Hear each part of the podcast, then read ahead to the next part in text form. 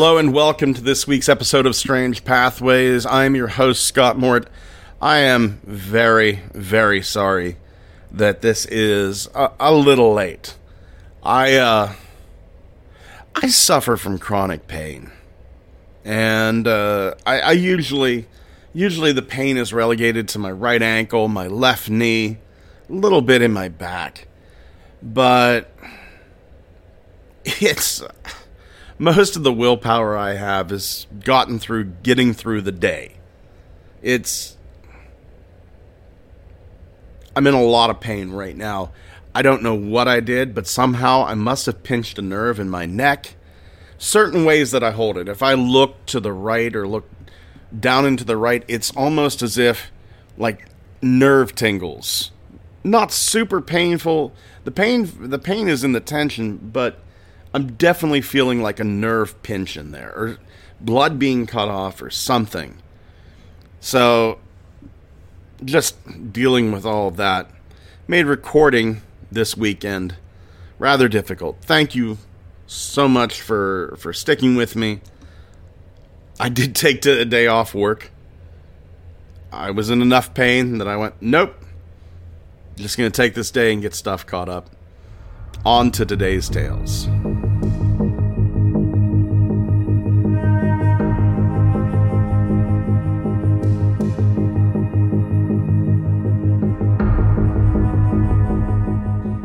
In the 1960s and 1970s, here in Pennsylvania, there was a wave of Bigfoot and UFO sightings. Now, Stan Gordon investigated a lot of these. If you've not checked out Stan Gordon's stuff, highly suggest it. If you get a chance to see Stan Gordon live, go do that. Absolutely one of the nicest people you're ever going to meet. Uh, just wonderful man. Wonderful man. But in the American West, there was more than a few reports around that same time of people seeing Bigfoot wearing clothes, especially especially flannel shirts.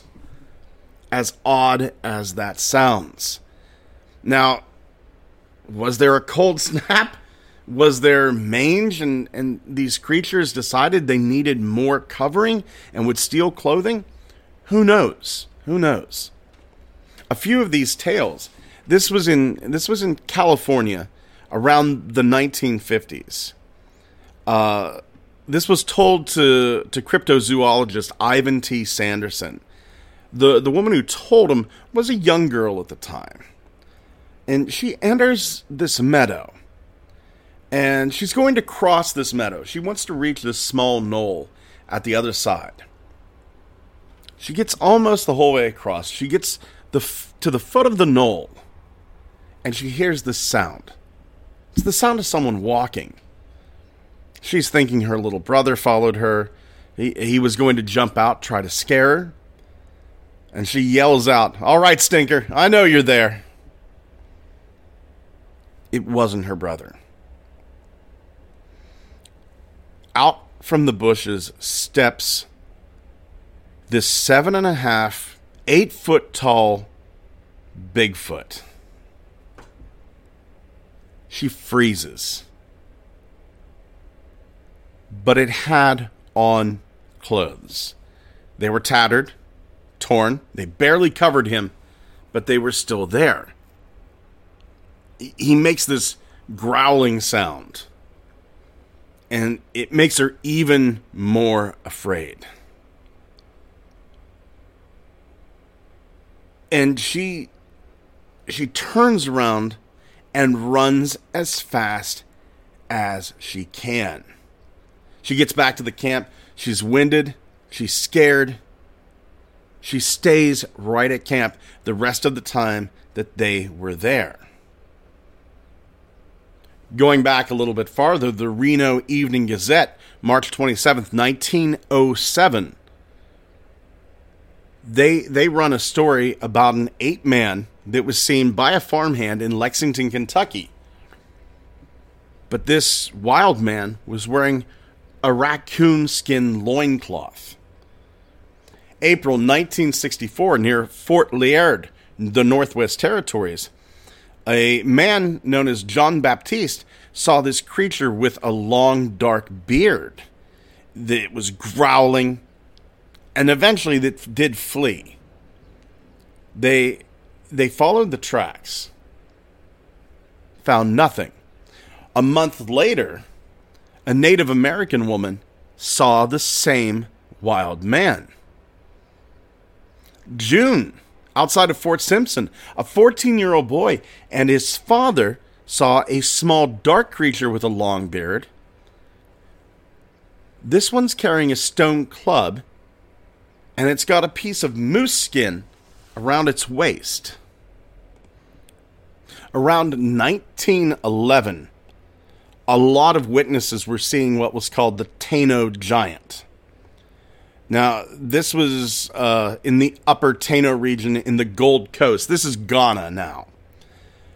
Uh, it was a ferocious, aggressive white ape of extraordinary stature, arms as thick as a man's body, white skin under a black hair, and a monkey like head, a face with big teeth, four fingered hands with no thumb.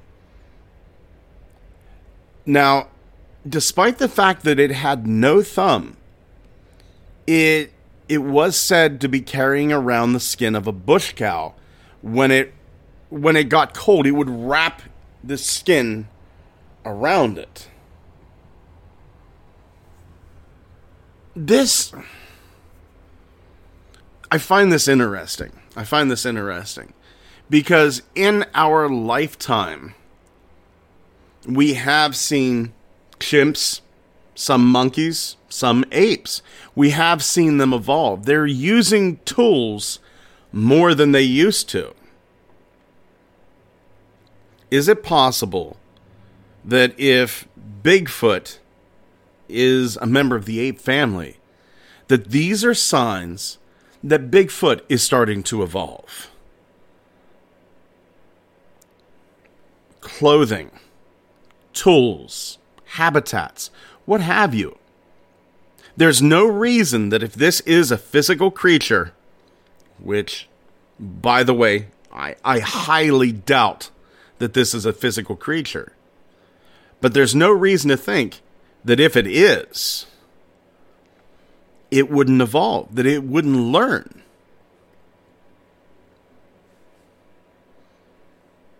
Is there a point in the far off future where Bigfoot would evolve to where we are now. I doubt it. I highly doubt it. But I don't discount it. I, think that we've learned, especially over these last strange three years, that really anything is possible.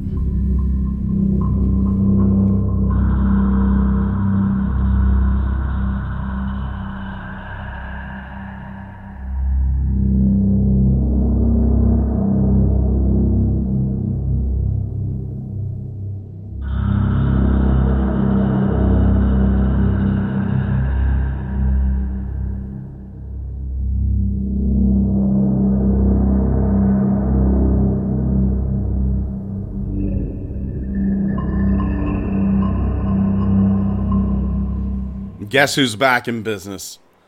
Lon Strickler of Phantoms and Monsters, back in business. Great to see you back. I, I hope I hope everything went well. And of course, you know, as soon as that week was up, I was back there. This tale comes to us from from Worcester, Worcester County. Look, it's Worcester. I see it as Worcester but I believe it's pronounced Worcester County, Massachusetts. 2007. Now the witness, the witness starts off by saying they don't really believe in all the nonsense that most of us do. They don't they're not even fans of what we're doing right? They're not fans of these podcasts. They're not fans of like looking for bigfoot. But they did see something. Boy that's i've noticed that. I have noticed that. Anytime you get anytime you get somebody who goes i don't believe in that stuff the next words out of their mouth the magic words. Well, there was this one time. Let's talk about his one time. They were driving down Route 20, Northborough, Massachusetts. It was around 2 a.m. His girlfriend at the time was in the car with him. They they get into this heavily wooded area. And just off in the distance, right at the edge of their headlights, they see two animals crossing the road now as deer one to do, they stop right there in the middle of the road and they look at the lights. He's thinking they're deer. The girlfriend's thinking they're deer. He turns on his high beams. And in a moment, they take about two steps and clear the roads in the woods.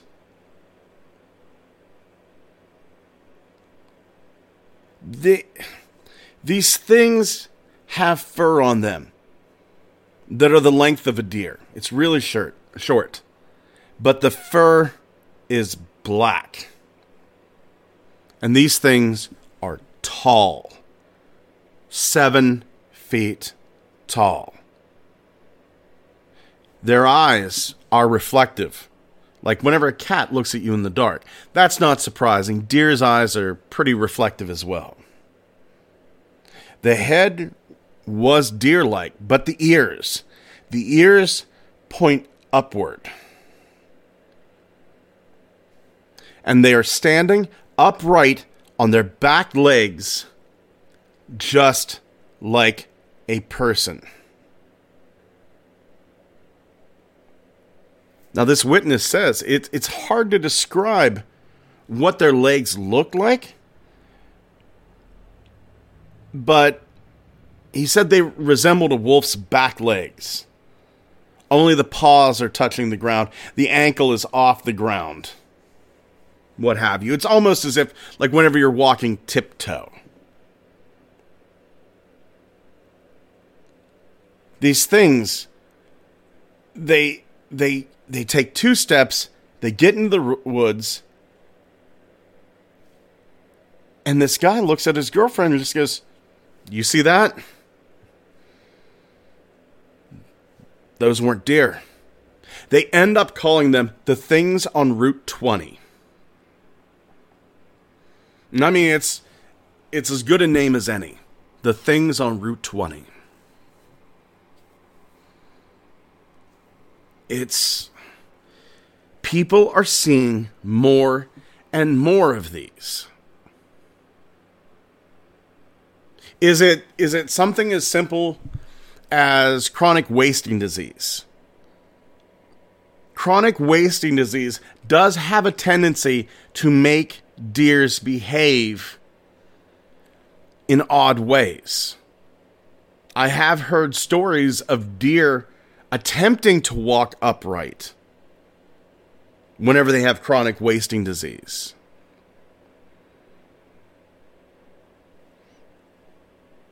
It would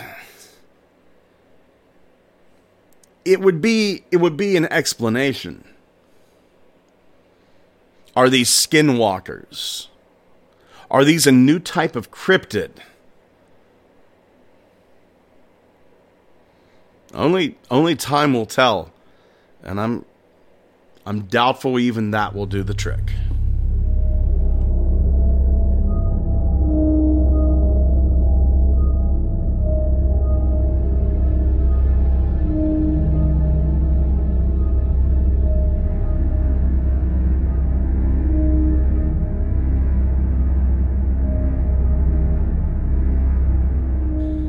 Our last tale.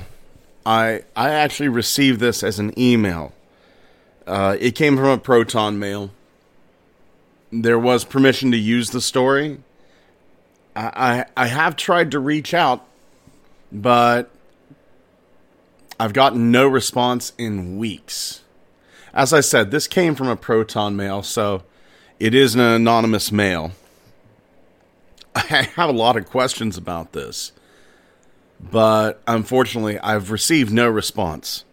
If I do receive a response later on, I would I would love to follow up with this, but I'm going to present it to you in in in my own voice. I won't read it word for word. But this is going to take us back to December of 2016, Alexandria, Minnesota. The witness is a young woman who is visiting her mother's farm. Now, her mother's farm is not that far away from a municipal airport. This young woman, she decides that she's going to go out on the porch and have a cigarette. And she sees she sees this very very bright light in the sky. Now this light is moving slowly in the direction of the of the airport, but it's very very bright. In fact, it's so bright the lady can't see the shape and it's really really quiet, strangely quiet. She takes her phone out and she she wants to take a video of this. But her phone is in camera mode. So she just instead of getting a photo of this, she just gets like the first snap. Right? It's nothing but darkness she goes to change the the phone over to video mode and the phone freezes up i find that i find that odd but they did make a point in the letter to say no this was normal. This was an older phone. It was like it was trying to buffer trying to catch up to the data that it was processing. But by the time by the time she had restarted her phone, the old joke turn it off, turn it on again, the bright light looks like it's getting ready to land at the airport. So she's not thinking too much of it. She's she's thinking, "Oh, it probably isn't a UFO. UFOs don't land at the local airport." But she still can't get it out of her head that it was so so quiet. So, just as a joke, she posts that night on Facebook that she saw a UFO and that you know her phone froze up and that's probably why there's there's no pictures of UFOs and it's a big conspiracy. It's the Facebook post was all very tongue in cheek. It's it's all very ha ha jokey what have you. She even makes the comments UFOs don't land at the airport. You know, it's it's obviously meant to be a joke post. A few days pass and this young woman returns to Los Angeles. It's New Year's Day. And she gets that knock on her apartment door. She looks through the peephole of her door and she sees a very tall man in a black hat and suit. She said it, it felt like something out of the Mad Men era. It, she she likened it to a creepy bald Don Draper.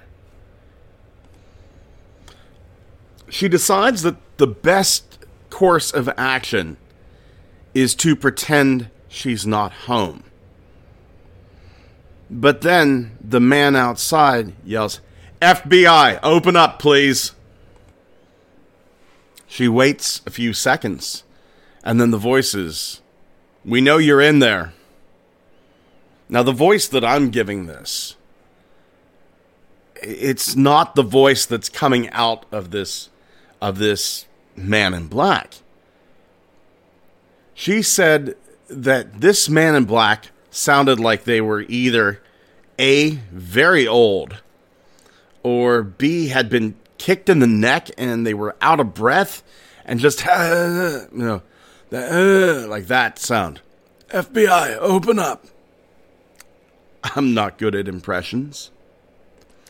But apparently, neither is this man in black. Because she gets the feeling that this voice is faked. That they're trying to do an impression of an old man, but they're doing very, very badly. They're they're not doing this voice very well. Now, a lot of people who have had encounters with the men in black report that their thought process is a little skewed. She's not thinking UFO.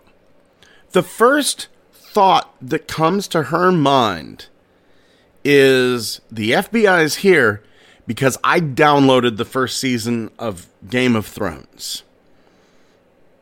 She'd went to a torrent site, found Game of Thrones, downloaded it, she admits that she looked at some porn thumbnails, what have you. It's. We're all adults here.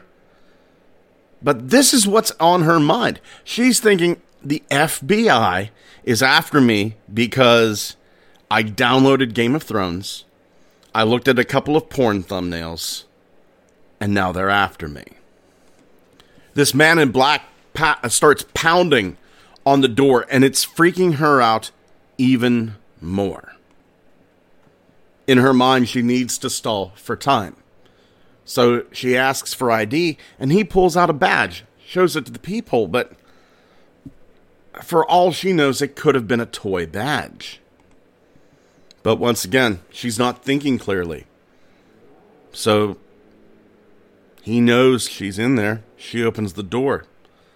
Old time clothes, no eyebrows, two lazy eyes, bald, wrinkled forehead and neck. It's it's terrifying her. She almost pees herself. And he says to her, I need to talk to you about the flying saucer you saw on the 22nd of December. And at this point, she's going, I wish, I wish you would have talked to me about the first season of Game of Thrones. Now she's scared. She asks him, How do you know? He says, The FBI knows everything, ma'am. He walks in through the door, gets about four foot in through the door, and that's where he stays for the entire length of their conversation. Four foot inside the door. She tells him the story he remains emotionless, remains completely expressionless the entire time. Now, we've we've all heard how incredibly odd these men in black behave.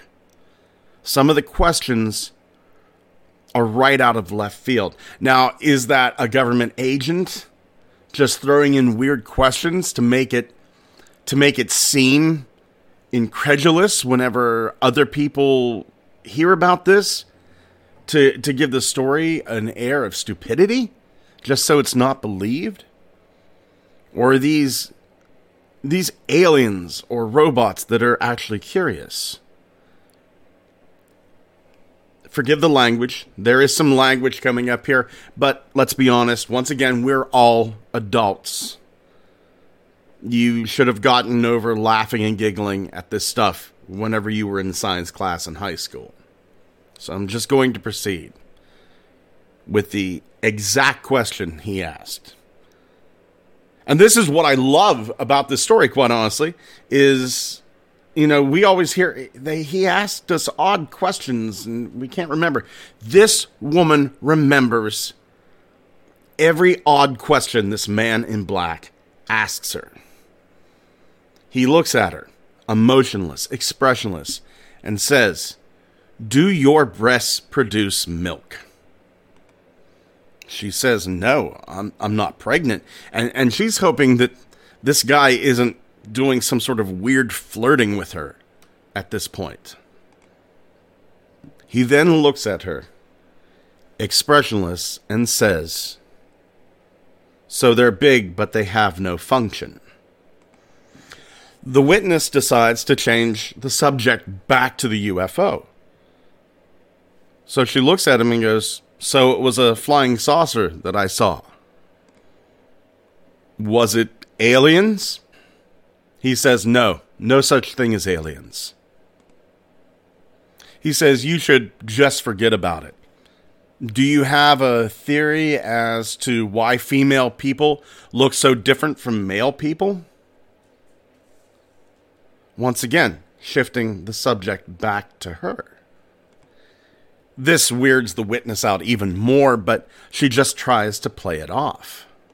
This man in black continues on, says, I just wonder why women's bathing suits are so small and guys' bathing suits are so big. This man in black then hits her with, Do you think bathing is the first step in controlling our evolution? That's honestly kind of an interesting question. Do you think bathing is the first step in controlling our evolution? A little out there. She just says, yeah, sure, whatever. But then things get even weirder the man in black just stops and goes silent. And she's silent. The witness says it's it's almost like this man in black ran out of batteries. She's smiling at him. He's not smiling back. He's just stopped there. She tries to get his attention. Goes, "Can I help you with anything else? I'd love to help you." Hello? Are you are you hello? Finally he snaps out of it and goes, "Flying saucers don't exist. Don't talk about it." She says, uh, "Okay. I won't." The man in black then says, "I can't seem to find the door." Now remember, the door is 4 feet behind him but he's saying he can't find it. She's thinking he's he's joking. So she just giggles a little bit and says, "It's right behind you." And he looks at her and goes, "Can you show me?" She tries to lead him to the door. This man in black will not turn his neck. I'm kind of sympathizing with that today. I'm still in a fair amount of pain. But he will not turn his neck. But she gets him to turn his entire body around. But it was incredibly difficult. It was it was like moving a 180 pound mannequin. He's not cooperating. She looks at him and goes, Are, are you okay? Should I call the hospital? He says, I just get stuck. He turns around, finally, actually gets turned around, sees the door, walks out, shuts the door, and is gone. And then the panic sets in for the witness. Her heart's beating fast, and she's just mentally replaying everything. She gets herself to a piece of paper. She's replaying it over and over. She doesn't want to forget a thing. She writes it down, writes it all down. She looks at it and starts to laugh. So she calls her mom. Her mom goes, He must have been on drugs. She's told friends. And everybody went, Oh, it's just somebody playing a joke on you. But nobody seems to comment on how unearthly he looked. And it doesn't quite hit her until later on that this man in black didn't really look human at all. I just I found it so interesting to hear those questions, those super odd questions that that men in black always ask. Everything they do has to be for a reason. What is the reasoning behind that?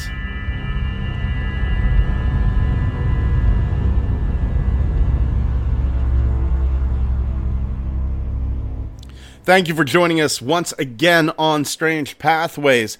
Do me a favor, head over to our Twitter, Pathway Strange, our TikTok and Instagram, Strange Pathways Podcast. Head over to our Facebook. We'll have a few images based on the tales you heard heard here today. And if you'd like to, please email us your tales, concerns, just to say hi. StrangePathwaysMail at gmail.com. Head over to YouTube, click like, comment, subscribe. It is all appreciated. Thank you so much for joining me this week. My apologies once again for having this out late. Still in a fair amount of pain. Bear with me.